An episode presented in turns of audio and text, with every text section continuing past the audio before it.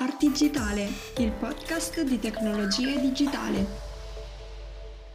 Stasera siamo qui di nuovo con il nostro nuovo format che stiamo portando avanti con le professioni del futuro e questa sera siamo insieme ai ragazzi di Lab Architettura, ma che consiste essenzialmente in un'architettura partecipata, ma saranno loro a dirci, a spiegarci meglio di cosa si tratta.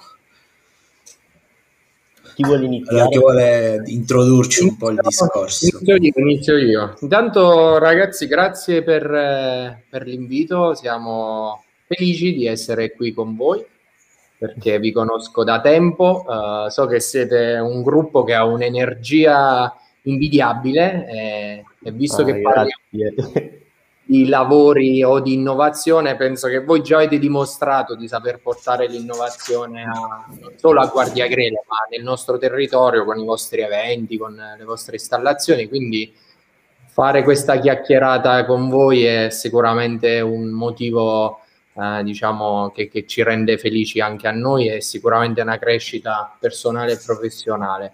E, ehm, la cosa bella è, è, parlare di architettura come un mestiere innovativo perché mi viene in mente una battuta che fece l'architetto Renzo Piano con il quale abbiamo avuto il piacere, forse la fortuna di, di collaborare con lui ad un progetto di una scuola nel Lazio, eh, che, che, ci disse appunto che eh, l'architettura forse invece è il primo mestiere ah, più antico del mondo, poi si è, si è corretto, ha detto, beh, no, forse non proprio il primo, perché il primo mestiere, il mestiere più antico del mondo lo conosciamo, forse il secondo, il secondo mestiere più antico del mondo, perché se, se, se ci facciamo caso, effettivamente, dopo una fase, se vogliamo, preistorica, adesso senza entrare troppo nel dettaglio, però l'uomo ha iniziato a costruire il proprio riparo e quindi si è inventato come, come architetto. Noi oggi un po' eh, proveremo a raccontarvi il nostro mondo, il nostro studio e, e, proveremo a condividere con voi un po' di esempi concreti di, di progetti che abbiamo sviluppato eh, negli ultimi anni e magari ecco sarebbe anche poi bello eh, avere un feedback da parte vostra e capire un po' eh, diciamo se vogliamo anche l'interesse o meno verso più che altro il nostro, il nostro approccio. Io quindi adesso vi condivido un, una presentazione. che voglio farti, Daniel. Sì. Tipo sul sito ci sta scritto laboratorio di architettura partecipata. Ma di solito, sì. non so, io mi immagino uno studio di architettura, ci stanno gli architetti. Come invece da voi come funziona? È diverso? Eh, partecipano sì. più persone? No, no, no, è vero, è vero. Ehm, in realtà ehm, la, il laboratorio architettura partecipata per noi è uno stimolo da uscire dal nostro studio.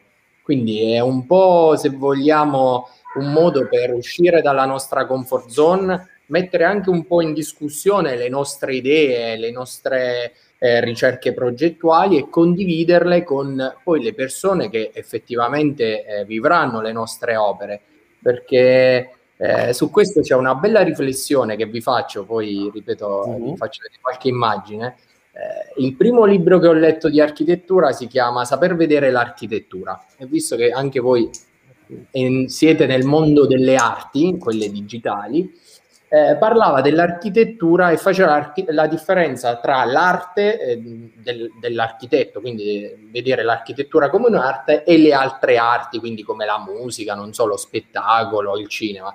E la differenza è che eh, noi architetti abbiamo una responsabilità, eh, se vogliamo, incredibile, una, una, una forte responsabilità verso poi le persone, le comunità che vivono i nostri progetti, perché se vogliamo è un'arte, eh, faceva questa riflessione e la considerava come un'arte imposta, che banalmente un brutto libro non lo leggi oppure non lo mhm. finisci di leggere, una brutta canzone eh, non, la, non l'ascolti più, purtroppo una brutta architettura condiziona non solo eh, l'estetica di un territorio, di un paesaggio, ma può condizionare negativamente anche la vita la vita delle persone. E quindi siccome noi sentiamo un po' questa responsabilità verso il fruitore, allora dal nostro punto di vista ascoltare eh, chi vivrà le nostre opere ci sembra un'azione eh, giusta, se vogliamo, una, un'azione per capire un po' eh, come, vivono, eh, gli, come si vivono gli spazi per capire le esigenze che hanno, ma anche se vogliamo per provare a, a costruire i sogni delle persone dentro i nostri progetti. E da qui un metodo che non di certo abbiamo inventato noi, ma che abbiamo ripreso, se vogliamo, da, uh, da architetti che sono un po' i nostri, i nostri, maestri, i nostri punti di riferimento, l'idea di uh, avere anche noi questo approccio uh, legato alla, alla partecipazione. Poi ecco, è anche bello eh, l'idea di, di, parlare di innovazione, ma in realtà noi eh, usiamo eh, forse un, eh, un, dispositivo che è, è, tutto tranne che, che, digitale, perché il nostro dispositivo è sostanzialmente l'ascolto delle, delle persone, anche se poi vi facciamo vedere che eh, da un punto di vista costruttivo, progettuale, invece sono vari dispositivi digitali. È molto bella come iniziativa. Molte volte magari capita di realizzare una struttura e poi viene criticata da tutti. Magari sentendo i pareri anche delle altre persone è interessante come cosa.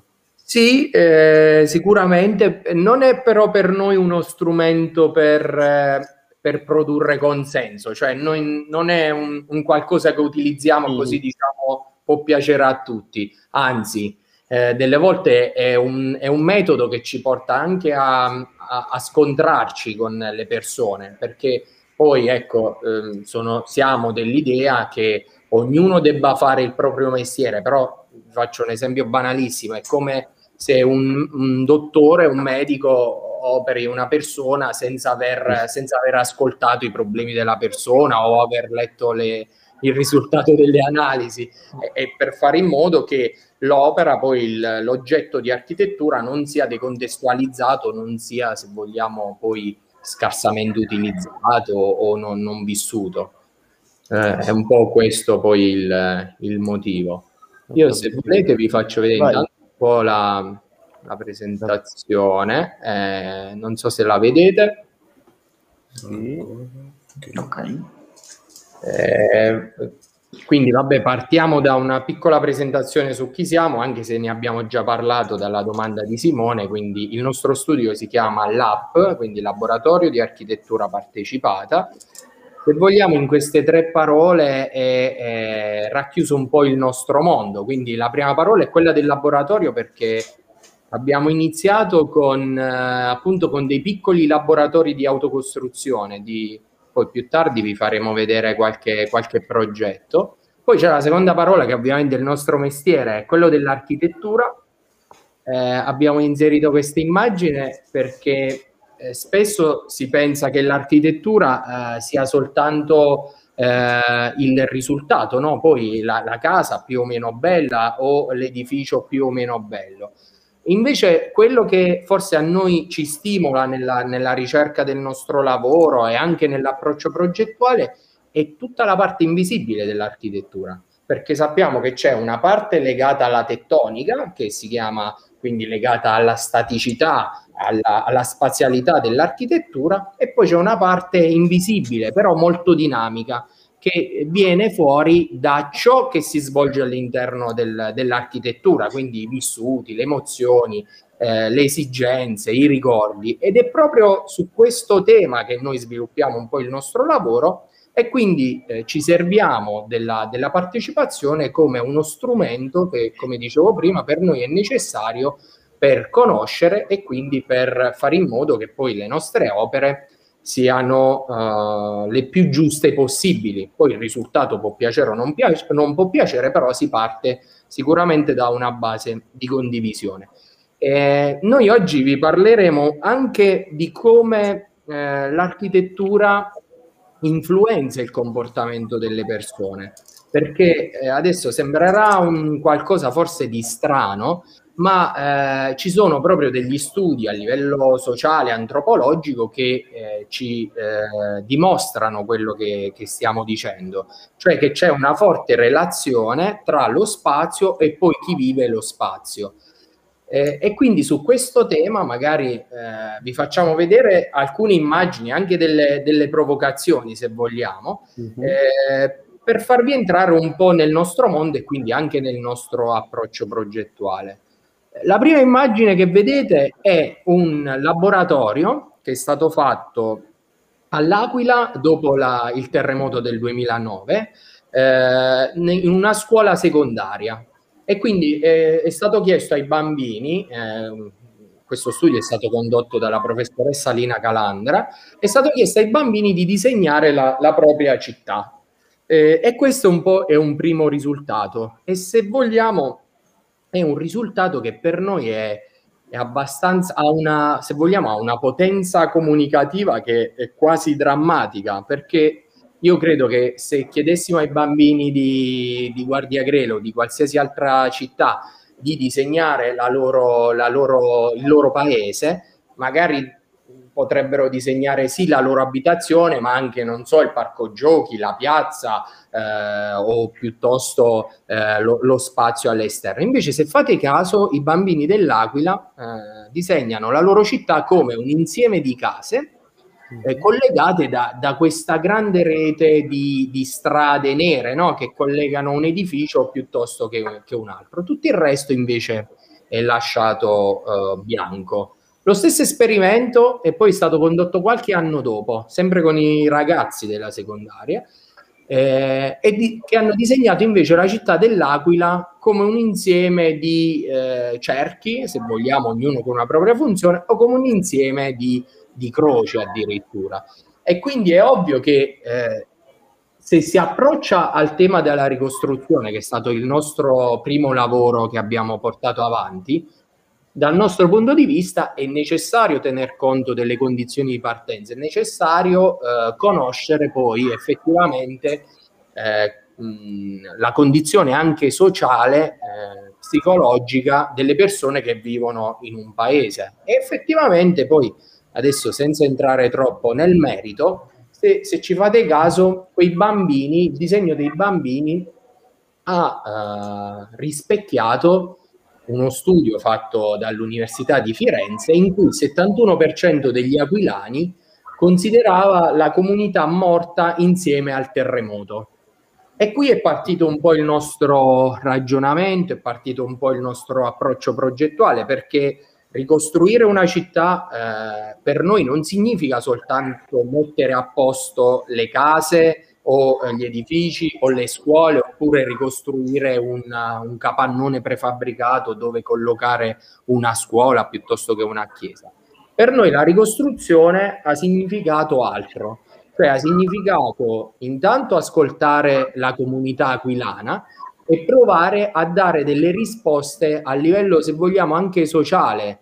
Eh, ed, eh, perché il terremoto, vi, vi, apro e chiudo una parentesi perché non vi voglio intristire mhm. con il, il discorso sul terremoto, però il terremoto che cosa fa? Non va a rompere soltanto le abitazioni o a distruggere gli edifici o a lesionarli, ma purtroppo va un po' a, a rompere, se vogliamo, siamo lo stesso, stesso, lo stesso verbo, va a rompere eh, i, i, legami tra, tra, le persone, i legami di vicinato, di amicizia. E quindi sulla base di, di questo lavoro abbiamo eh, avviato un progetto che abbiamo eh, che nel gergo tecnico si chiama diagopuntura urbana.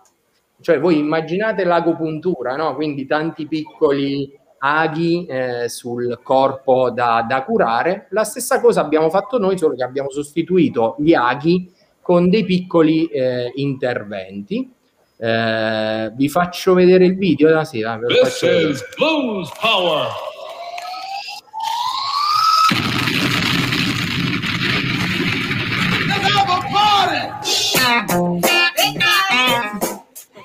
Lei come si trova?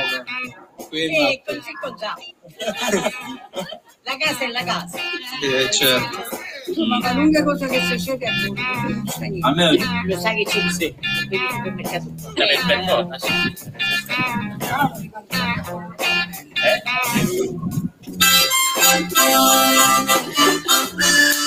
Senza allora scrivete la recensione. Perfetto. E le palline magari. Hai visto che c'è magari. piccole cose. Magari. Facete un grande favore per la vecchiaia. Eh, perché... sì, sì, sì, siamo all'Aquila. Saluto.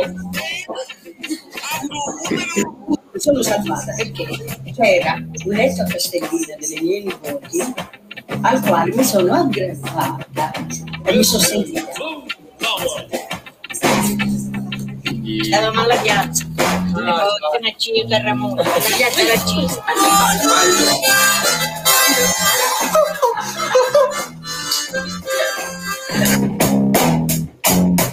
sondaggio per capire le eh, esigenze Economico. no no economiche No, no, no.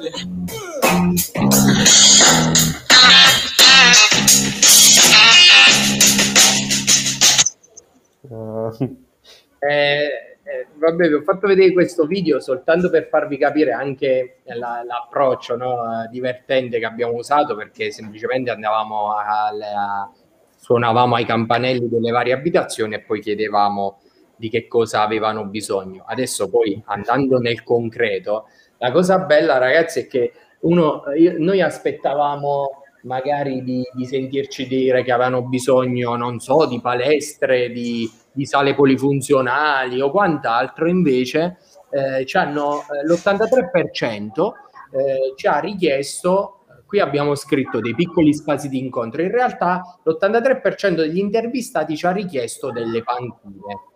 E noi diciamo, ma come cavolo è possibile? No? Noi stiamo proponendo grandi opere e loro vogliono le panchine. In realtà poi abbiamo capito che la panchina era soltanto un eh, oggetto, un dispositivo con il quale eh, uscire dalla propria abitazione e quindi tornare a socializzare con il vicino di casa che magari prima del terremoto non, non si conosceva. Ed ecco perché eh, ritorno sempre allo stesso discorso per noi ascoltare la comunità è importante e quindi eh, i nostri primi progetti sono stati dei progetti eh, di autocostruzione di piccoli spazi dove far stare insieme le persone. Eh, poi, avendo delle ristrettezze economiche, eh, nel periodo universitario, che cosa abbiamo fatto? Siamo andati in giro nei cantieri della ricostruzione, abbiamo recuperato i materiali che ci potevano dare le varie imprese e con questi materiali poi abbiamo progettato e autocostruito i nostri progetti. Questo, ad esempio, è un parco giochi che abbiamo fatto con i tubi innocenti eh, della ricostruzione, i listelli provenienti dai pallet, e quindi ne è nato, diciamo, un, un- parco giochi colorato, così come diciamo magari c'era stato richiesto dai, dai bambini intervistati. Tra l'altro, eh, eh, per questo progetto è stato pubblicato pure al, al MoMA di New York come piccolo esempio per la ricostruzione della comunità e andiamo avanti. Altre installazioni, ecco per esempio questa piccola piazzetta l'abbiamo realizzata nel centro storico dell'Aquila, eh, riutilizzando delle macerie di un, di un palazzo che era, che era caduto e quindi abbiamo dato nuova vita a questi materiali. Quindi il nostro primo approccio alla- all'architettura e soprattutto all'architettura partecipata è stato un approccio, se vogliamo, anche low cost, sono tutte opere eh, che costano eh, meno di qualche migliaio di, di sì, penso la più costosa è la Infatti. Santa Parco Baleno, 6.000 euro, il resto sono tutte opere che a costo zero siamo riusciti a realizzare. Era per noi forse più una, una sorta di dimostrazione no? che una ricostruzione diversa poteva essere. Quindi è iniziato tutto all'Aquila. Eh, sì, sì, sì, è iniziato tutto dall'Aquila anche perché noi durante gli anni del, del terremoto eravamo, eravamo studenti e tra l'altro la cosa bella è che è iniziato tutto da un rifiuto eh, dell'Università dell'Aquila, perché voi Ah. immaginate, sì, sì, sì, come al solito, eh, diciamo sempre eh, troppa fiducia negli studenti. E quindi che cosa è successo? Che dopo il terremoto siamo andati dai professori no, di progettazione abbiamo detto qui c'è da fare qualcosa, no? studiamo eh, composizione architettonica, studiamo no, tutte eh, le teorie su, su quanto sia importante il nostro, il nostro lavoro e poi di fronte ad un problema del genere non facciamo nulla. La risposta è stata che noi non ci dovevamo preoccupare di questo, ma dovevamo continuare a studiare e quindi, se vogliamo, è stata un po' anche la nostra fortuna perché da lì abbiamo fondato l'associazione Viviamo la Q, che è un'associazione che ancora oggi è operativa sul territorio aquilano e che si occupa, che si occupa di queste cose, sì, sì. E quindi il laboratorio di architettura quando è nato? Allora, il, il primo laboratorio, se vogliamo, è nato nel 2012, quindi a, a tre anni di distanza dal, dal sisma. Eh, il nostro primo progetto è stato proprio questo di, di Parco Baleno. Eh, ehm, allora, ripeto, eravamo ancora, eravamo ancora studenti e, e, non sapevamo nemmeno come effettivamente eh, portare avanti il nostro lavoro. E, e quindi, eh, ascoltando di nuovo le, le, le persone, c'è è, sta- è, stato tutto, è, tu- è, stato tutto, più semplice per noi. Poi negli anni, vabbè, abbiamo fatto varie installazioni, qui abbiamo riportato soltanto delle immagini, qui siamo all'Università dell'Aquila, qui nel centro storico, altre immagini. E, eh, e poi da lì, ecco, da lì, eh, dall'associazione Viviamo la Q abbiamo fondato il nostro studio nel 2015 ed è uno studio che è nato dalla collaborazione con l'architetto Mario Cucinella, eh, che eh, voi sicuramente conoscerete per la casa stampata in 3D insieme a WASP, eh, perché è il suo studio che ha curato la progettazione. Insieme a lui, diciamo, collaborando proprio a questo progetto che, che vedete qui, eh, la Scuola dei Cittadini a Pacentro, e che abbiamo invece iniziato con, a livello proprio un po' più operativo con il nostro studio. E voi come l'avete conosciuto?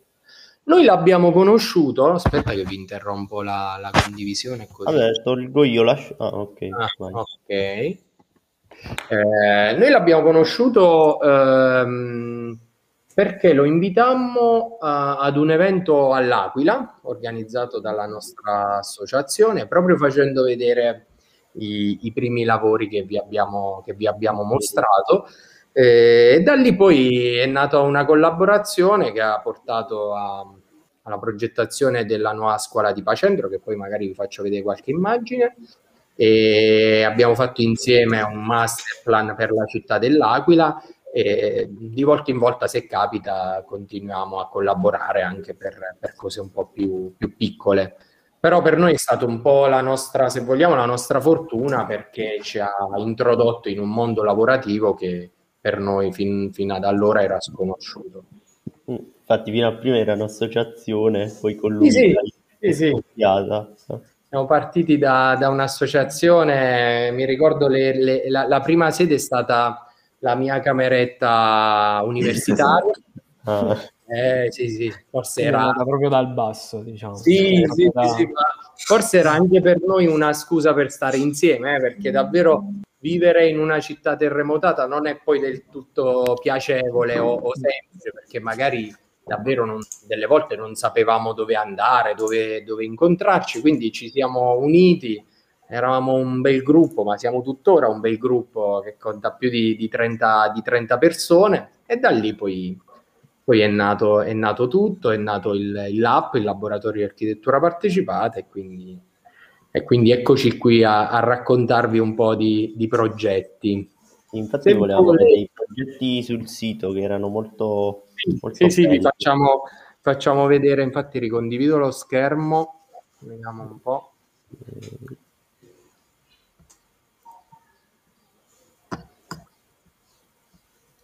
Eh, il progetto, questo è quello che abbiamo, che abbiamo sviluppato insieme a, all'architetto Cucinella dello, dello, studio Mario Cucinella Architects. Siamo a Pacentro, quindi vicino, vicino sul Mona, eh, un piccolo borgo come Guardiagrele, uno dei borghi più belli d'Italia. Qui eh, abbiamo trovato una situazione un po' ovviamente differente dall'Aquila. Ci siamo ritrovati in un paese che è ricco di, di bellezze no? storiche, naturali, ma forse un po' povero di servizi e quindi come tutti i piccoli paesi dell'entroterra, non solo abruzzese, eh, subisce il fenomeno dello spopolamento. Quindi eh, da qui l'idea un po' di invertire questa, questo fenomeno, questa logica, eh, eh portando avanti il, un nuovo progetto della, della, scuola, della nuova scuola a centro. Ecco, questa è un'immagine, un'altra bella immagine che vi voglio far vedere, perché dopo l'immagine dei bambini dell'Aquila, in cui magari abbiamo capito come effettivamente eh, lo spazio condiziona il benessere delle persone, anche qui lo stesso discorso. È uno studio che è, è stato redatto dall'Università di Salford, un'università inglese, che, ha, eh, che, ha da, che ci ha fornito questo risultato, cioè eh, come si vede dal, grafica, d- dal grafico, c'è un rapporto proporzionale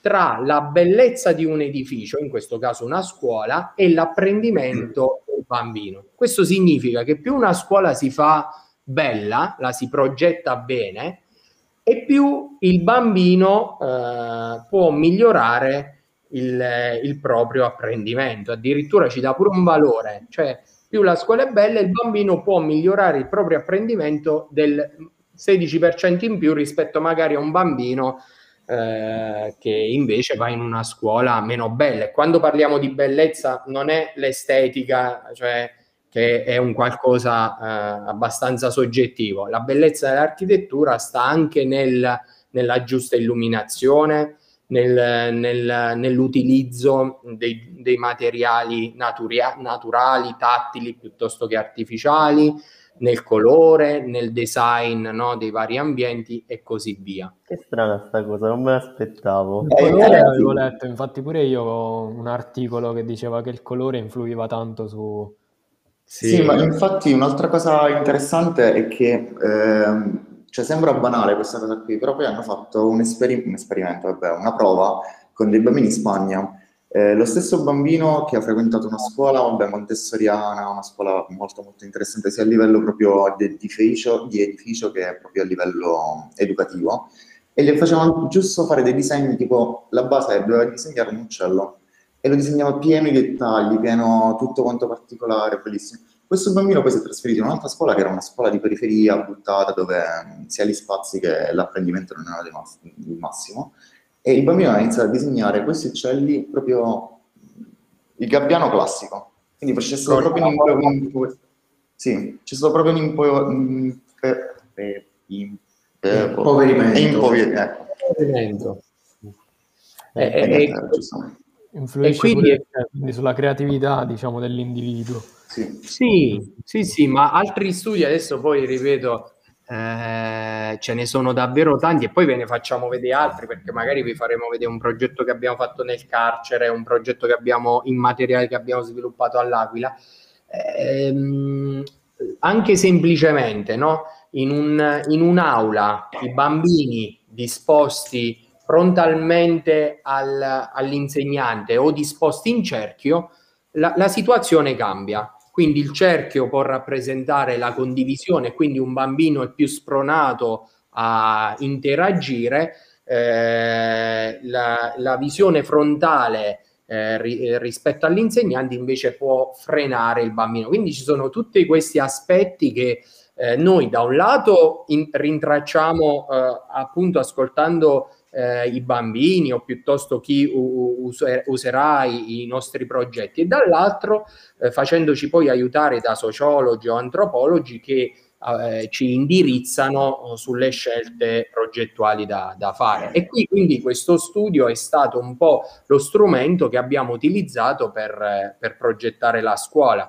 Qui soltanto alcuni dati di quel che è stato il, il laboratorio di partecipazione. Ecco, qui siamo a Pacentro, un paese che conta circa mille eh, abitanti, sarà stato forse l'effetto delle sedie, ma questa è, sta- è, la presentazione eh, che abbiamo fatto del nostro percorso che volevamo attivare eh, in piazza, quindi persone eh, ci sembravano mh, contente e se vogliamo anche curiose di questo nuovo approccio progettuale. Quindi che cosa abbiamo fatto? Lungo tutto il centro storico abbiamo disseminato una mostra sulle scuole possibili perché era un po' uno strumento anche per noi per, eh, se vogliamo, aprire gli occhi eh, a chi purtroppo è abituato soltanto a vedere le aule, le, le, le scuole come aule e corridoio. Purtroppo penso che anche le vostre scuole sono state queste. Simo, io penso che tu sei stata ai Cappuccini. Eh sì, Eh, no, vabbè, le medie sì, infatti non so, io mo stavo a pensare che mi sia mancato uno spazio verde, qualcosa a scuola, o le finestre, vedi, eh. Io lo sai che ricordo, Simo, che eh, io ho fatto, vabbè, tralasciando le, i dettagli, io ho fatto la scuola materna in un garage a via Gramsci, che non so per chi non è di Guardia Grele, è una via eh, della periferia guardiese. E io mi ricordo che da piccolino, siccome le finestre erano molto alte per un bambino, dovevo arrampicarmi sulla sedia per poter vedere fuori. Cioè, questo ricordo proprio nitido perché vabbè, al di là che quel garage non era nato come scuola, però purtroppo in tante altre scuole si continua a progettare non pensando poi al bambino che deve vivere eh, quasi, non dico 360 eh, giorni, 365 giorni, ma vivrà tanti giorni della sua vita lì dentro. Mm-hmm. E quindi cosa abbiamo fatto? Abbiamo iniziato a stimolare un po' le persone sulle scuole possibili, scuole anche realizzate in, in Italia. Eh, e da qui l'idea di questa, di questa mostra diffusa, di, questo, sì, di questa mostra sulle scuole possibili diffusa.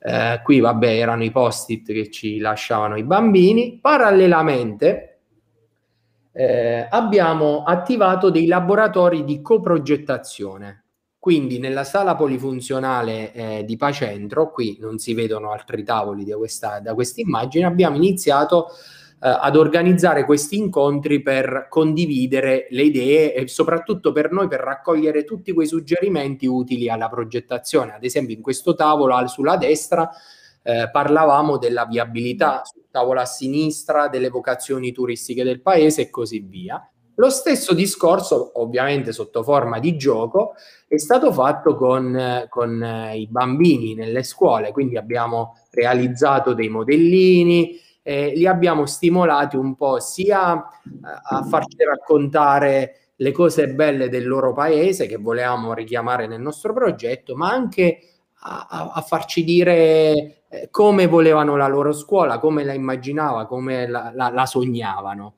E, e da qui, diciamo, abbiamo iniziato a ragionare. Una suggestione che ci è venuta in mente è questa frase di Bruno Munari, che la prima cosa che disegna un bambino assomiglia a un cerchio. E quindi che cosa facciamo? Facciamo una scuola circolare.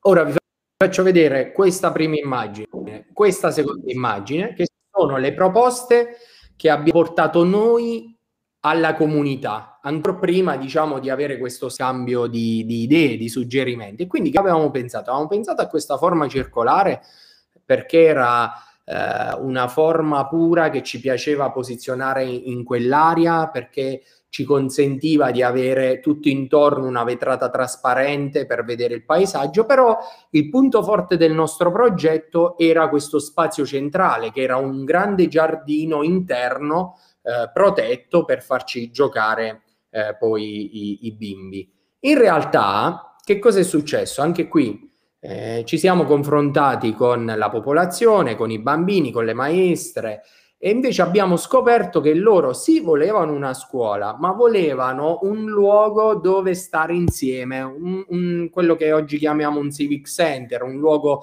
per le associazioni o dove organizzare le feste di compleanno o organizzare eh, eventi di diversa natura. E quindi abbiamo un po' stravolto il nostro progetto perché vedete da questa terza idea che il grande giardino interno non c'è più, e quindi abbiamo tras- trasformato questo giardino interno in una grande piazza coperta, fino ad arrivare al, all'idea eh, finale del progetto. Quindi è una scuola, se vogliamo, eh, innovativa forse nelle forme, eh, non so se è bella o brutta, eh, però abbiamo, quindi abbiamo pensato a questa, a questa scuola eh, con, eh, con, una forma eh, circolare, tutta vetrata all'intorno e poi abbiamo messo queste bolle funzionali, ognuna delle quali eh, in ognuna delle quali c'è una differente funzione, quindi ci sono le aule che hanno un contatto diretto con l'esterno, eh, ci sono i laboratori, ad esempio la cucina, una cosa bella è che l'abbiamo trasformata in un laboratorio del cibo dove i bambini possono andare lì,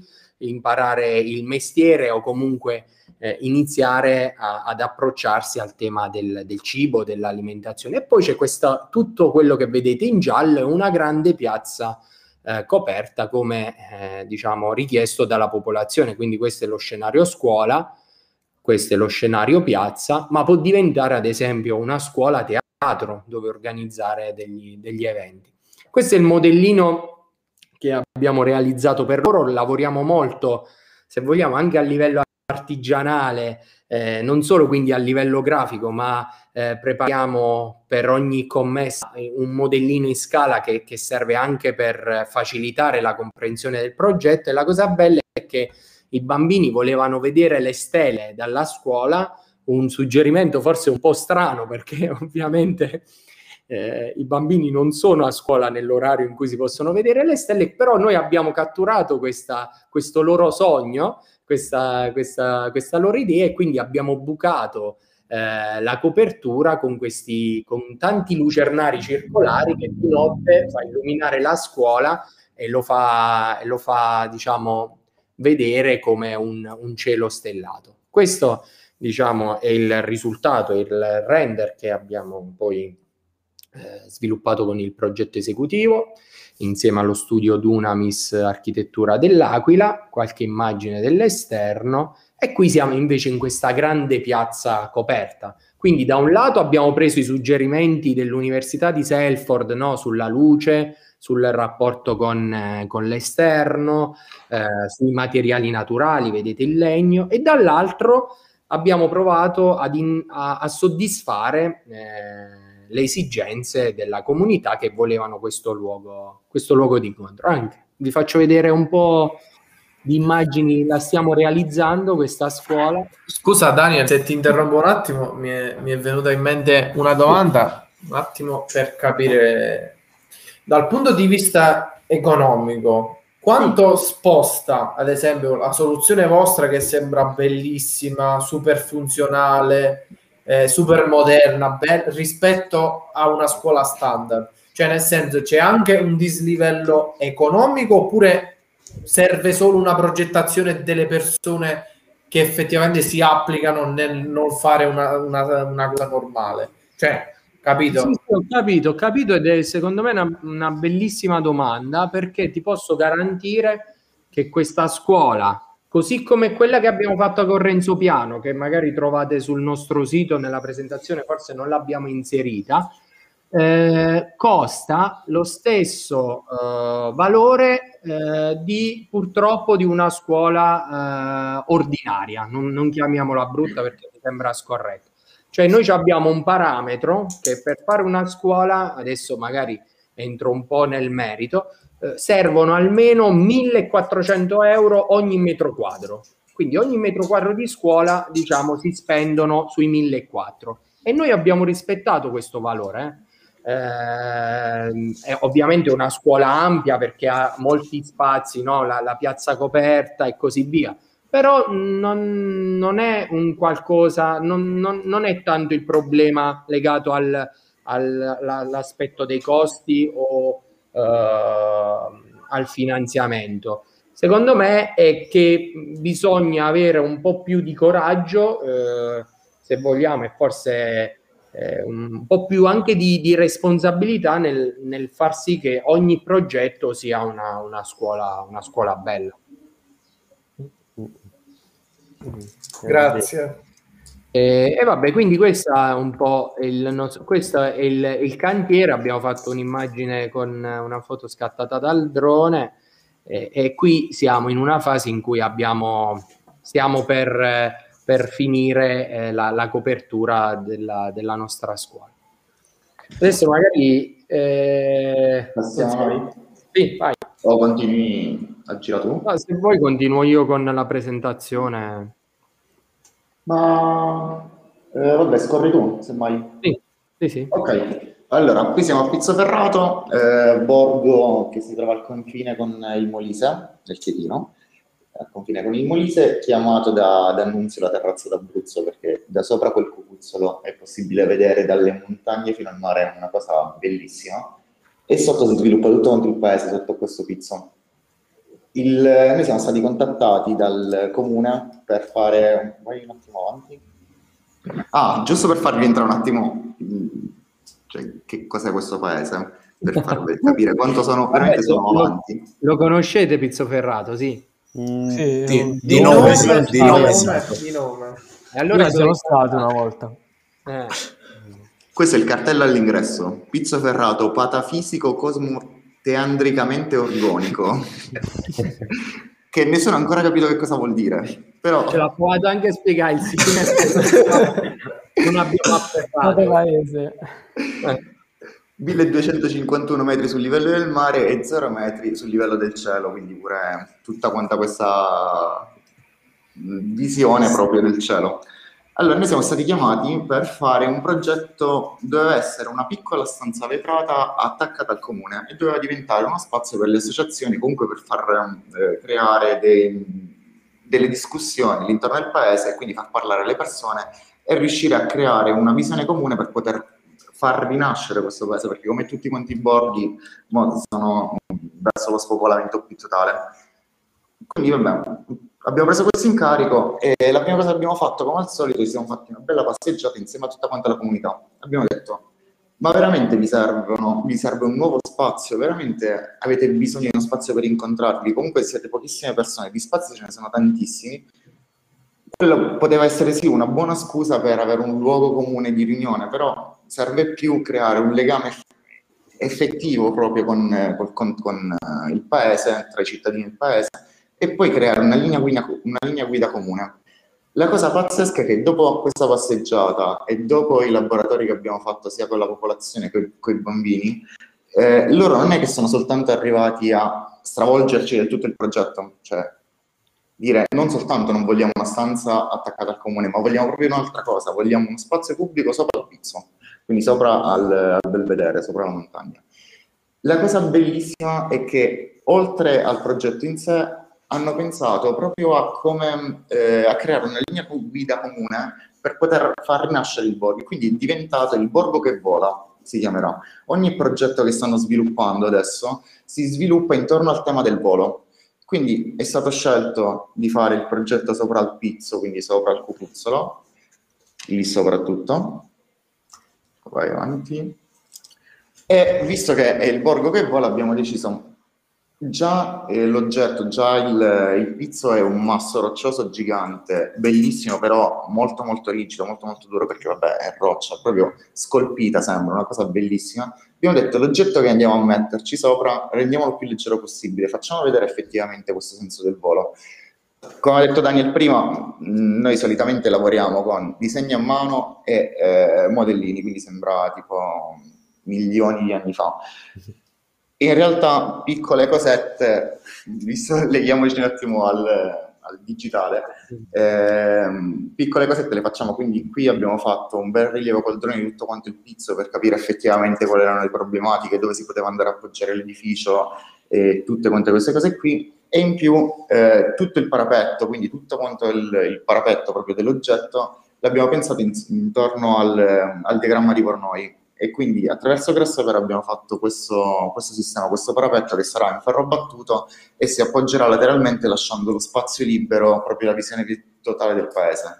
Quindi andando avanti piano piano che si sale sulla montagna, ci si arrampica sul pizzo, si arriva a questo bel vedere che si trasforma all'improvviso, che da roccia con mh, mm, dei muretti a secco, la pavimentazione che non esiste, soltanto terra, all'improvviso ci si butta nel nulla con questa eh, passerella vetrata, con questo parapetto molto molto leggero a livello visivo, che ti mette proprio sopra il paese, quindi fa volare sopra il paese. E questo non è un punto finale, ma visto che la popolazione poi ci ha creduto tantissimo, eh, hanno creato un tema e tutto quanto, questo sarà soltanto un punto di partenza per creare poi tutti quanti i progetti paralleli che andranno a incentivare sia naturalmente il turismo sul Pizzo Ferrato, sia progetti paralleli di attivazione di luoghi che si trovano anche durante il percorso. No. Andiamo Ma qual è la fase, la fase più lunga? Eh, la fase di creazione, diciamo, dell'idea o di progettazione tipo strutturale? Qua mi immagino ci stanno le persone su, deve... Sì, in realtà, oddio, in realtà è parallela perché Eh, la, fase, la, fase, di progetto vera e propria di consegna è molto molto molto lunga perché ci sono tantissime cose da consegnare, abbiamo bisogno di tantissime approvazioni da tantissimi enti, mm. però la part, sì, anche, anche, la parte di creazione è lunga e soprattutto mettendoci di mezzo la partecipazione. È bellissima perché c'è un continuo scambio di idee, però comunque è naturale che i tempi si vanno a allungare però la parte di, di, crea- di, creazione, di progettazione insieme alla popolazione è la parte più bella, nonostante che molte volte ci si scontra anche, semplicemente, però... Alcune volte sì, magari sì. tornate a casa massacrati il giorno prima. sì. Dove strappa tutto. però almeno si crea un qualcosa che è sentito veramente dalla popolazione e quindi è ben accetto da tutti. E quindi, e la abita pure quel posto, eh. quindi alla fine sì. sono cioè, più che altro perché penso che la cosa più brutta sia andare a fare un progetto, andare a creare poi un oggetto che viene realizzato e non viene vissuto poi dalla popolazione, quindi non è, è una, eh, cioè, è tutto quanto il percorso insieme alla popolazione rende proprio più piacevole poi anche le fasi successive. Poi andando oltre, allora qui un altro progetto, torniamo proprio indietro di scala e di, di costo, di, di, un po' di tutto quanto. Daniel prima parlava del, della ricerca di Selford, quindi colori, materiali, luce condizionano in positivo il, um, chi, chi vive lo spazio. Qui adesso invece parliamo dell'architettura punitiva, quindi del carcere. Abbiamo fatto un piccolo progetto che non è costato nulla, tipo 400 euro, insieme ai detenuti, insieme a un'associazione che sta all'interno del carcere di Pescara, San Donato, e insieme ai detenuti. Eh, naturalmente più si toglie la luce, più si tolgono i colori, più i materiali sono freddi, più la persona che vive lo spazio si sente costretta. Eh, naturalmente si dovrebbe ripensare proprio alla base l'architettura punitiva, non dovrebbe proprio esistere questo termine, si dovrebbe pensare più a un'architettura che ti riabilita, cioè il carcere adesso è visto soltanto come punizione, l'idea principale è che dovrebbe essere una riabilitazione. Quindi abbiamo fatto tutta quanta una ricerca su eh, perché lo spazio proprio all'interno del carcere è piccolo. Qual è il problema? Che più è piccolo lo spazio, basta pensare di mettere anche un, una gallina dentro un, uno spazio rinchiuso, cioè, scapoccia.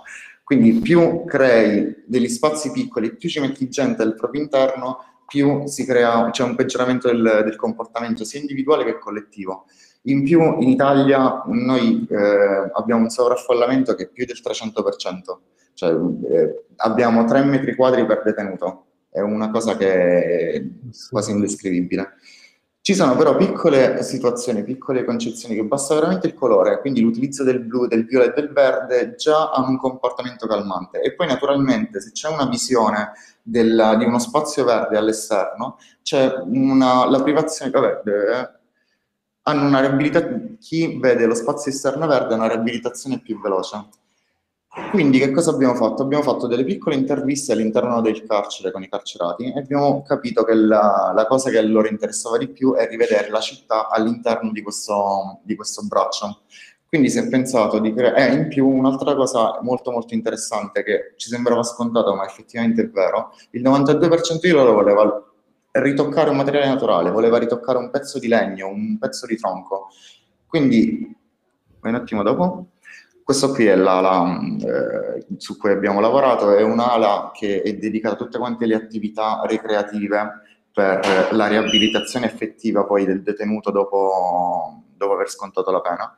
E l'idea è che c'è questo corridoio, quindi questo corso, tutto quanto colorato dove si vanno ad affacciare tutte quante queste stanze, quindi come se fossero delle vetrine, come se fossero dei negozi, con i colori stessi che da dentro si esportano fuori e quindi si va a creare una commissione come all'interno del, di un corso in cui tu vedi luce, vedi la, le vetrine, c'è tutto quanto questo movimento.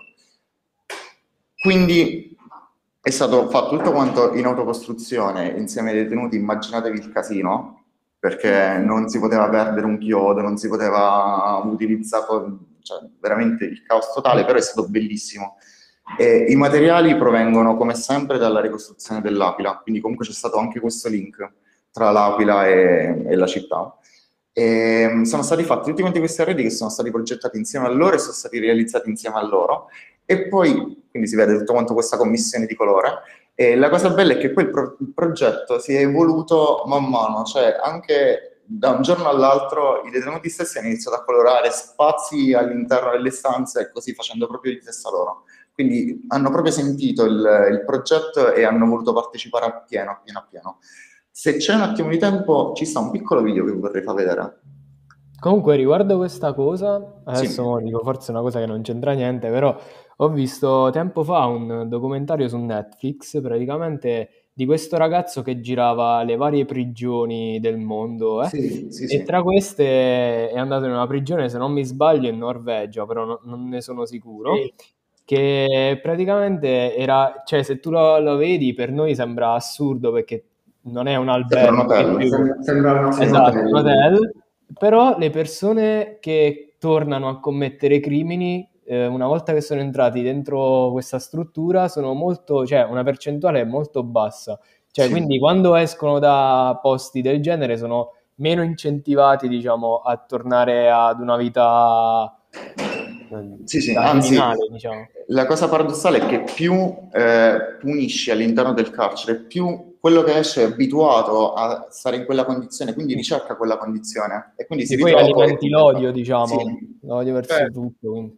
E su questo carcere, in particolare, questo qua della Norvegia, ma comunque era Nord Europa, c'è una puntata bellissima che se non mi sbaglio era su Rai Play, I, sì, i templi dell'architettura. dove ogni edificio parla e c'è una puntata in in cui questo carcere parla di se stesso e dice cosa succede durante la giornata, è una cosa bellissima. Cioè, vedi i detenuti che hanno uno spazio verde immenso intorno, hanno tantissime stanze comuni per poter lavorare, per poter formarsi, per uscire poi fuori. Molto, molto, molto bello. Qui È soltanto, è non abbiamo soltanto, dicevo, difficile da far digerire magari il fatto che questo servizio magari costi anche, abbia diciamo un costo elevato rispetto a un carcere sovraffollato. Se hai visto quel documentario, hai visto poi invece i carceri magari del Sud America, eccetera, dove Sì, esatto. diciamo, vengono, vengono buttate le persone lì dentro, escono e dopo un mese rientrano. Sì, Quindi sì, in realtà in realtà devi fare un discorso anche di qualità, anche se sembra strano parlo su questo tema, però magari spendere un po' di più, spendere bene e offrire un servizio comunque dignitoso per poi avere un risultato con una recidività veramente bassissima. Chi esce da lì viene veramente recuperato e riammesso alla comunità nel miglior modo possibile. Quindi Sì, perché comunque lo, lo togli proprio da, da quella, da quella vita che faceva prima e poi è difficile che uno magari costruisce, fa un percorso dove magari si ricostruisce una vita migliore e poi è difficile che, cioè, mo- poi non lo so ovviamente, però sicuramente sei meno incentivato a tornare a commettere crimini, diciamo. Esatto. Sì, sì. Comunque è uno stimolo, ehm, se invece ecco, li puniamo eh, anche con l'utilizzo del- dell'architettura, se vogliamo con l'edilizia penitenziaria, eh, sicuramente questo non, non- non fa bene. Per, per i discorsi che vi facevamo poi su ogni, su ogni progetto, quindi di come eh, lo spazio condiziona la, la vita nel bene o nel scuole che... sì, sì, delle scuole, della ricostruzione. Adesso magari vi facciamo vedere anche eh, all'Aquila un progetto del tutto immateriale. E poi forse con Nicola eh, volevamo concludere invece con, eh, il- oh, mi è venuta in mente pure un'altra cosa che forse eh, ci tocca molto, cioè perlomeno a me, che all'università nostra, eh, noi facciamo, io faccio l'università Ancona, insieme a Simone adesso, e abbiamo un'università di ingegneria che è enorme, grande, però se tu la, la vedi è, boh, è- È fredda, secondo me è brutta, è fredda.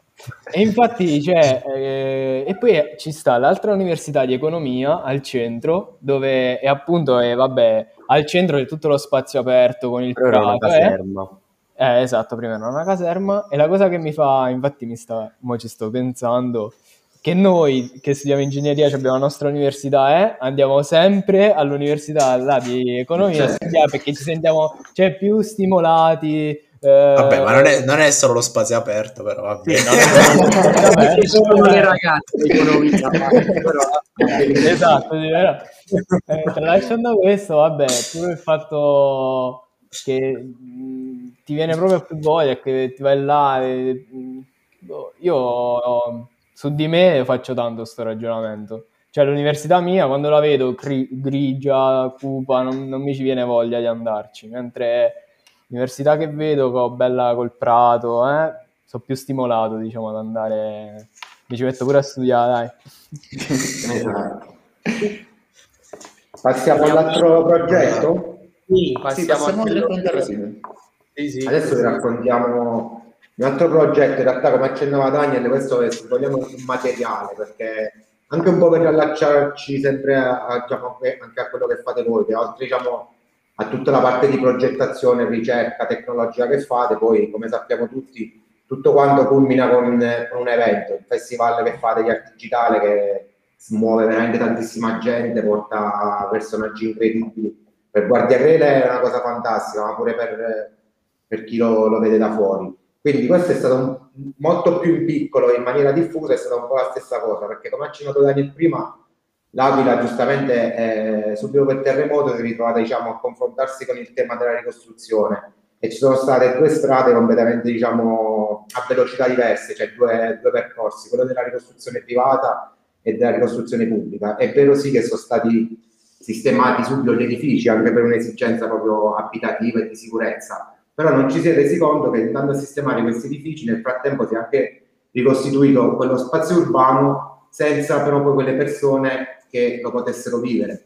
Ovvero, Mari vi, vi spiego meglio, eh, noi stessi, sempre questo anche per un discorso di partecipazione, perché l'abbiamo diciamo, prima testato sulla nostra pelle da studenti, quindi automaticamente le, le, le aree della città che si sono riattivate prima di tutte, paradossalmente sono state quelle nelle quali si sono aperte attività come bar e locali, perché giustamente eh, quello è diventato il nuovo spazio dove incontrarsi, eccetera. C'erano invece tantissime bellissime eh, situazioni, come questa che vede in questa foto, che porta a Branconia, che sta una porta nelle mura, della, eh, nelle mura storiche della città dell'Aquila, dove è stato fatto un intervento di restauro pazzesco, veramente incredibile, e questa porta è stata chiusa fino forse, non so se addirittura adesso è ancora chiusa, allora, situa- notando situazioni come queste, questo progetto sempre gestito insieme all'associazione di Q, abbiamo fatto una prima, mappa- una prima mappatura diciamo, di questi luoghi, appunto residui perché sono quegli spazi che si trovano all'interno della città dove le persone diciamo, non si sono neanche resi conto che era, avevano a disposizione questi luoghi, perlomeno dopo il terremoto. Quindi che cosa abbiamo fatto? Senza diciamo, costruire effettivamente nulla, ma soltanto creando una serie di eventi Dopo, naturalmente, era organizzato l'associazione di architettura, da uno studio di architettura, quindi abbiamo invitato degli architetti, diciamo, abbastanza, diciamo, interessanti che potessero lasciare semplicemente una suggestione e un'idea di come dividere quello spazio. Però, in realtà, oltre a questa, diciamo, presentazione che ci hanno fatto, la cosa vincente è stata semplicemente occupare quello spazio per una giornata intera portando cuscini, portando una serie di, ecco qua, vedete, sgabelli. Siamo messi lì, abbiamo, messo, abbiamo fatto questa presentazione, ci siamo confrontati, abbiamo messo la musica, abbiamo fatto un aperitivo e dopo, il giorno dopo, paradossalmente, c'erano le persone lì sedute ad occupare quello spazio. E questo un po' per ricollegarlo anche a quello che fate voi, perché ci ho pensato mille volte, forse a Daniel o a Simone già l'ho accennato pure. L'evento che fate voi in piazza, bellissimo, però immaginare tutto quello che fate voi, diffuso, sempre con quel discorso anche di agopuntura che faceva Daniel all'inizio, metterlo in diversi posti per riaccendere un po' l'attenzione su tante piccole cose particolari, potrebbe veramente portare qualcosa di ancora più innovativo. Però eh, un problema che abbiamo è proprio questo, nel senso che noi adesso forse ci, nel senso è tutto concentrato magari su quel giorno, due giorni, però poi non ci stanno questi momenti. Certo, sì, sì, però vabbè, è, è normale che poi eh, cresce anche diciamo, l'interesse, concentrarlo come un evento che fai un giorno d'estate come fate voi, uh-huh. cresce pure l'hype di andare a vedere cosa succede l'anno prossimo, eccetera. Però in generale questo può essere un consiglio, Mari, pure a Guardia Crele, anche insieme potremmo pensare di, di, proporre una cosa del genere, cercare tanti posti che potenzialmente, potenzialmente abbandonati o poco, diciamo, sottoutilizzati. sottoutilizzati. Che ne so, andiamo lì lo occupiamo per un giorno, mettiamo in mezzo qualcosa e cioè, Senza, che in realtà questa è, la cosa bella è stata senza nessuna previsione, senza, nessun, senza sapere il risultato. Qui a Porta Brancoglia l'architetto che è venuto, Viduzzi, ha, alla fine la suggestione che ci ha lanciato su quella parete chiusa ha proiettato uno Stargate, cioè una cosa veramente che non, non c'ha senso. Però abbiamo aperto quella porta. Era il messaggio che abbiamo aperto quella porta e siamo usciti fuori su quelle mura che non erano ancora state diciamo, da, percorse da nessuno dopo il loro restauro. Ci siamo ritrovati lì, abbiamo fatto scoprire un pezzo nuovo di città a tutti quanti, cioè è stato veramente, veramente emozionante, pure senza fare niente di, di pratico, di costruito ed è secondo me è replicabile un po', un po dappertutto, ecco, questo era interessante. Mentre qui, qui eh, vogliamo il vostro feedback. Qui vogliamo il vostro feedback, ma non banalmente perché giustamente poi il laboratorio di architettura partecipata che ha il, proprio approccio proprio sulla partecipazione per spiegarvi che naturalmente oltre a questo noi facciamo tantissimi concorsi di progettazione, sia progettativi ma anche quelli internazionali. Poi abbiamo visto che era uscito un concorso per Guardia Crele, quindi abbiamo partecipato proprio con, anche un po' anche con il cuore, se vogliamo. E Io naturalmente adesso da una grossa rosicata, eh, ragazzi. Eh. ho, ho, messo, ho impiegato un po' del tempo, ma eh, eh vabbè, il, eh, siamo arrivati secondi a questo concorso. è stata una di quelle rosicate brutte e brutte, però fanno parte del gioco. Ovviamente. Vabbè, no, fondamentalmente questo per dirvi che ovviamente quando poi in realtà si partecipa a un concorso, tutta la parte della partecipazione in questo caso è venuta meno, quindi questo era proprio per provocarvi e vedere di fare una una partecipazione post per capire un attimo che cosa ne pensate e come si potrebbe migliorare un'idea del genere. Eh, fondamentalmente non so se l'avete avete avuto modo di di leggere cosa richiedeva il bando appunto del comune di Guardiagrele, c'era da ripavimentare tutto, tutta quanta via Roma, tutto quanto il corso, ad eccezione delle zone dove c'è già diciamo, una nuova pavimentazione come Piazza Santa Maria Maggiore, San Francesco, eccetera. E quindi ovviamente eh, qui probabilmente sia voi che chi ci ascolterà più o meno conosce un po' lo stato di fatto, come la pavimentazione che c'è adesso con quelle piastrelle di asfalto abbastanza degradate, eccetera tutto questo in un contesto ricco di attività commerciali e di emergenze architettoniche come chiese, eh, o, o, i classici luoghi diciamo eh, più gettonati dai turisti come le pasticcerie storiche, eccetera. Cioè, eh, una passeggiata, una passeggiata diciamo importantissima dove sia diciamo, i guardiesi eh, usano sempre diciamo farsi diciamo, passare le loro giornate, così come i turisti eh, occupare il loro, il loro, tempo durante, durante, le, durante le vacanze. E quindi che cosa abbiamo pensato? Prima di tutto, naturalmente, la cosa più importante, se ah, possiamo lasciare questa immagine, è che magari si capisce un po' il concept di, tutta la, di, tutto, di, tutto, il concorso. Abbiamo pensato innanzitutto ovviamente di usare un materiale per tutta diciamo, la lunghezza del corso, utilizzare un materiale quanto più possibile vicino a quello della piazza, eccetera, anche per non creare un contrasto. Era anche questo richiesto nel bando. Però allo stesso tempo in quei puntini dorati che vedete sulla piccola mappa al centro, siamo ad inserire, ad inserire delle piccole, diciamo, eh, centralità, dare, dare, un tocco, diciamo, particolare, suggestivo, ovvero in corrispondenza proprio della chiesa di San Nicola, del, del Palazzo dell'Artigianato, di quelle emergenze architettoniche che meritano ovviamente una pausa, una riflessione anche involontaria mentre tu stai camminando. E questo l'abbiamo fatto utilizzando un'immagine che per noi diciamo, è abbastanza rappresentativa, come quella che racchiude, racchiude un po' tutto diciamo, quello che è Guardia Crele, cioè la città dell'arte, dell'artigianato, e assieme a quella che utilizzare questa immagine forte come la croce processionale fatta da Nicola da Guardia Crele, andandola però, se vedete la seconda immagine nel cerchio, a fianco al dettaglio della croce, siamo andati a smaterializzarla in maniera, utilizzando anche quel programma parametrico di Grasshopper, mi pare, sì, andando a creare questo puntinato che richiama l'immagine senza volerla per forza riprodurre in maniera fedele e questa poi riportarla a terra e incastonarla come se fosse, diciamo, come si usa nell'arte orafa, come se fosse un diamante, come se fosse qualcosa di pregiato, incastonarla del diciamo, tappeto di pietra che era poi invece la, il resto della pavimentazione. Tutto il resto, che invece è quello che vedete in nero, è schemati- viene fuori proprio diciamo, da tutte le trame che eh, abbiamo tra l'altro per caso riscontrato in eh, tutte le lavorazioni artigianali, dal ricamo al ferro battuto, eh, così come l'arteografa. Se ci fate caso, c'è sempre quella, quell'alternanza, si passa sempre da, un, da diciamo, alcuni segmenti più fitti, poi linee più rarefatte, eccetera. Abbiamo provato a, a ricordare questo stesso disegno, più semplificato anche per la pavimentazione. Quindi delle lastre al centro della strada, poi anche andare avanti, dai, così vediamo. Mario, facciamo capire meglio. Questo è proprio l'esempio, l'esempio pratico e concreto.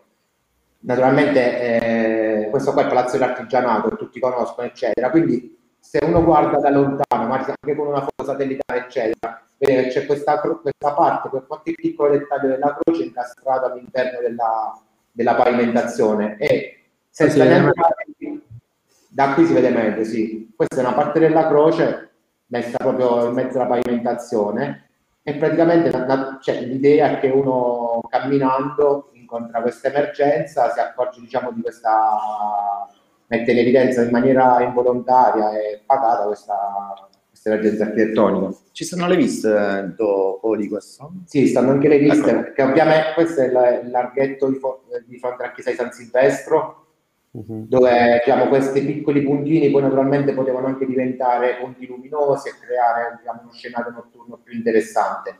Mentre il resto della pavimentazione, anche per una questione di rispetto e di, diciamo, proprio di rispetto, sì, si è voluto proprio scegliere un, una geometria il più semplice possibile, però richiamare sempre un messaggio, cioè trovarci sempre quel messaggio utilizzare quelle trame che vengono fuori dal ricamo, dal ferro battuto e provarle a mettere a terra, che sembra brutta come parola, infatti non era semplicissimo, però diciamo questo è stato un po' il risultato. Qui eh, l'esempio infatti si vede in dettaglio, sempre, esatto, dove si vengono ad accostare questi materiali diversi, perché quella è la pietra dove diciamo, è tagliata circolarmente, dove vengono poi inseriti, eh, inseriti questi altri elementi di un materiale differente, che creano questo disegno che naturalmente quando ci sei sopra neanche te ne accorgi, però c'è questo stacco, crea questa differenza di, di pavimentazione che magari ti fa soffermare e godere della, dell'emergenza architettonica che hai, che hai avanti. Ah, quindi siete arrivati secondi. Quindi siamo arrivati secondi. Uh, io ho visto chi l'ha vinta, però non ho visto neanche com'è il progetto. Mi sa che ho visto qualche. Non, non lo so. In realtà neanche noi, neanche eh, noi. Non, non, eh, okay. non sono stati ancora forse pubblicati. Eh, okay. Aspettiamo e... No, dai, speriamo che comunque ho, ho, ho, visto gli architetti che hanno vinto, eh, ho visto un po' di loro progetti, sono comunque dei progetti molto interessanti, quindi penso che anche per Guardia Grele abbiano, abbiano fatto una bella proposta. Sì, Vabbè, già il fatto, fatto Rosicone. Questa è la frase da Rosicone. voleva il superiore. Vabbè, anche il vostro non è da me, a me piace molto. Io non, non, avevo, non ho avuto modo di vederlo, però...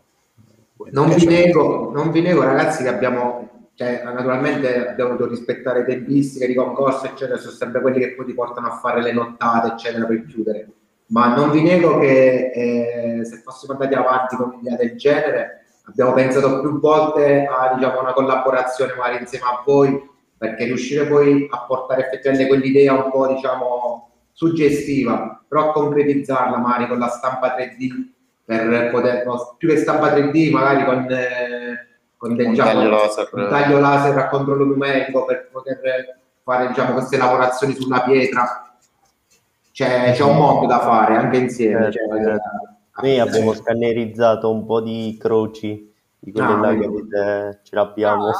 Sì, perché l'abbiamo in un festival due anni fa quando c'era Filippo Daverio e abbiamo diciamo scansionato delle sculture di Nicola da Guardia Grele, alcune croci e poi le abbiamo viste nella realtà virtuale. Oh, e le commentava. Diciamo lo stensorio e due croci mi sembra, una a Roma e una a Lanciano e poi vabbè quello che sta sotto, eh, sotto Santa Maria Maggiore. Guarda, ragazzi, quello che, quello che, mi viene in mente è che quello che fate voi sembra, cioè, forse voi ci state dentro da un sacco di tempo, sembra banale, ma per noi che poi magari, cioè nel senso, non, non, possiamo arrivare a comprendere un po' tutto quello che c'è, diciamo, a livello innovativo, stare al passo con tutto, ma semplicemente pensare che siano gruppi di ragazzi, collettivi, come si occupano di questo, ci toglie ogni freno all'immaginazione. E questo è proprio il top, perché mettiamo là, pensiamo, cioè, beh, poi magari lo vediamo un po' di arte digitale No, ma infatti ci L'abbiamo detto mille volte, non, sto, non è una... No, no, ci stanno tantissime cose che noi applichiamo che vengono utilizzate molto nell'architettura, la fotogrammetria, tipo tutte quelle cose abbiamo fatto con la fotogrammetria, quando voi state a di magari il rilievo di quello a pizzo ferrato della collina, quindi magari utilizzare tutto il modello, anche i software, no, molte cose sono collegate, è vero.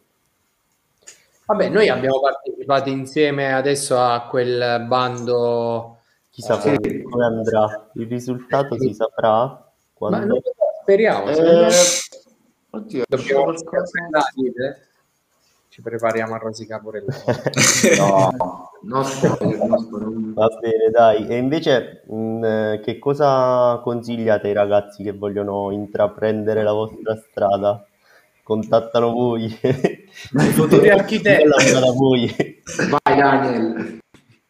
Tocca a me risponde? È, eh sì. un, è, un, è un, po' difficile. Eh, ma guarda, allora io penso che poi come ogni mestiere, se si ha la giusta passione, un pizzico di coraggio, eh, poi alla fine si riesce sempre a, a portare avanti eh, i sogni che, che, che, uno ha. Quindi eh, l'idea ecco, è di, mh, sul, proprio sul campo dell'architettura, che poi se vogliamo è un po' eh, il, il, il, tema che ci ha condotti in tutta questa, tutta questa chiacchierata è di non eh, vedere l'architettura solo come uno strumento tecnico, ma come un mestiere eh, che condiziona la vita delle persone e quindi che ha un, è un, è un ruolo, quello nostro, che ha una forte responsabilità sociale, politica verso poi la, la comunità intera. Quindi forse questo, almeno dal punto di vista nostro, secondo me è la chiave di lettura giusta per, per portare avanti il nostro, il nostro, lavoro. Ovviamente dipende dalla, dalla, dalle capacità dei singoli, dalla creatività, dall'estro. Questo è, è, un metodo, poi il risultato sta alla bravura di ognuno. Certo. L'importante è non prenderlo alla leggera. Sembra sì. banale, però ogni, ogni cosa che si va poi a realizzare la viviamo tutti i giorni che sia una piazza, che sia una casa. Soprattutto adesso, con tutto quanto il periodo del lockdown, ci siamo resi conto tutti quanti di quanto fanno schifo le nostre abitazioni, buona parte delle nostre abitazioni. Quindi oh, comunque... ci avrebbe stato un... Scusa Fede. Vai, vai, vai. No, no, come anche nel, nell'abitazione eh, magari sia importante avere uno sbocco all'esterno, oppure quanto è importante poter avere uno spazio dove poter condividere del tempo insieme alle persone. Ecco, come diceva Federico, infatti il, questi lockdown ci hanno uh, messo un po' alla luce eh, le criticità che invece una cattiva architettura può comportare nelle persone, perché penso che ogni, a parte chi magari ecco, aveva la possibilità di avere uno spazio esterno, non, è, non, non sempre le nostre abitazioni sono state adatte per eh, un uso così certo, certo. straordinario. Noi, noi, a casa Ancona eh, non abbiamo una sala, abbiamo ah. una cucina piccola e abbiamo poi le camere, quindi non abbiamo, luogo, non abbiamo un luogo diciamo, per stare insieme. Che tristezza. Allora, battete un Però buone parti delle case. Vabbè. Però è vero, Magari stavo... portante, eh. Stavo a pensare all'esempio che hai fatto prima Daniel all'inizio quando hai detto magari uno scrive un libro, eh, però il libro magari puoi non leggerlo. E invece per l'acchitettura e le altre cose è vero, magari se realizzi una piazza poi rimane così.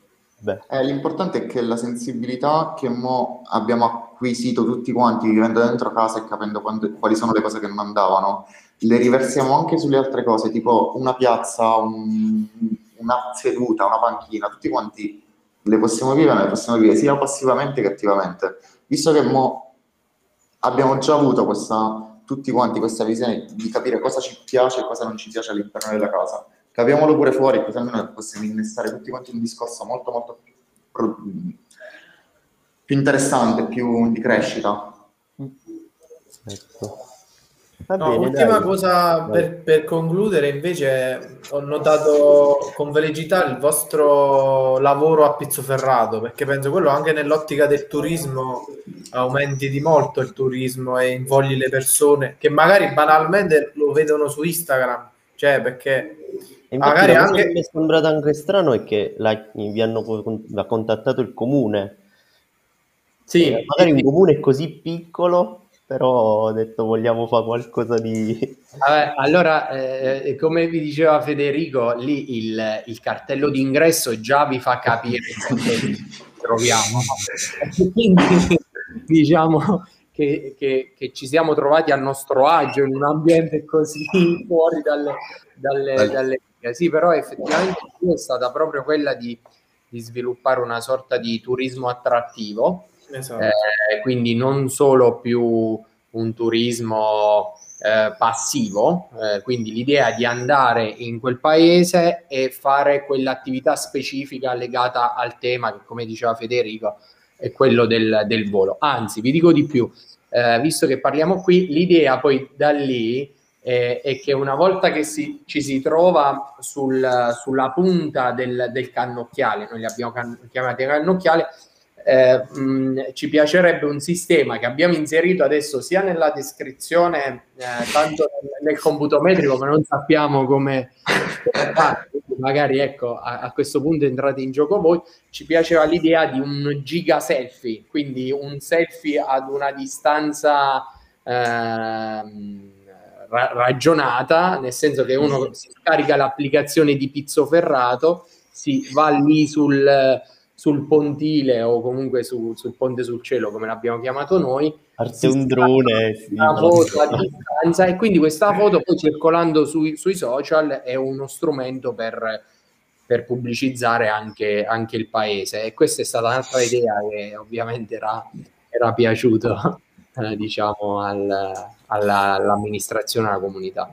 No, infatti penso che poi alla fine il fatto di saperlo veicolare sui social Pensiamo per esempio mo, nel nostro piccolo Asisa dell'anno scorso, noi l'abbiamo eh, immaginata proprio con quest'ottica qui del fatto che una persona ci si possa avvicinare, farci un selfie e veramente è, funzionato un sacco proprio perché io quel periodo non vedevo altro che foto di gente ma è, è, bello pure l'idea di vedere delle persone magari un po' più in là con l'età sì, eh. No, davvero è stato un esperimento super riuscito perché eh, ha fatto eh, un bel giro sui social. Eh. Però noi abbiamo fatto la partecipazione in 3-4, mi sembra. In che senso? No, eravamo forse pochissimi quando abbiamo, fatto sta, abbiamo preso questa decisione di realizzare quella cosa. Ah, è stata una bella provocazione perché metti quell'oggetto là gigante vuoi o non vuoi ti coinvolgi, ci passi, mm. ci sbatti, ci vai, dici che sta succede. Poi, alla fine ci, ci faccio una foto. sì, sì. Poi tutte Poi... le foto pure abbastanza, alcune le foto imbarazzantissime. Nell'esiso delle Monaco poi ci si scatena nella, appunto nella creatività. Va bene, dai. Allora, grazie mille per la chiacchierata. Grazie a voi. Grazie a voi. dei progetti molto belli. Interessanti. Speriamo di, davvero di poter collaborare insieme su qualche progetto perché secondo me poi unire queste due arti eh, non fa che, che aiutare e che rendere il progetto più completo possibile. Certo. Sì, sì. Va bene. Assolutamente sì. In bocca al lupo per i prossimi progetti. per i prossimi bandi. per le prossime rosicate, grazie. Eh, buona serata. Buona serata a tutti. Ciao, ciao, ciao. Ci vediamo. Art Digitale, il podcast di tecnologie digitale.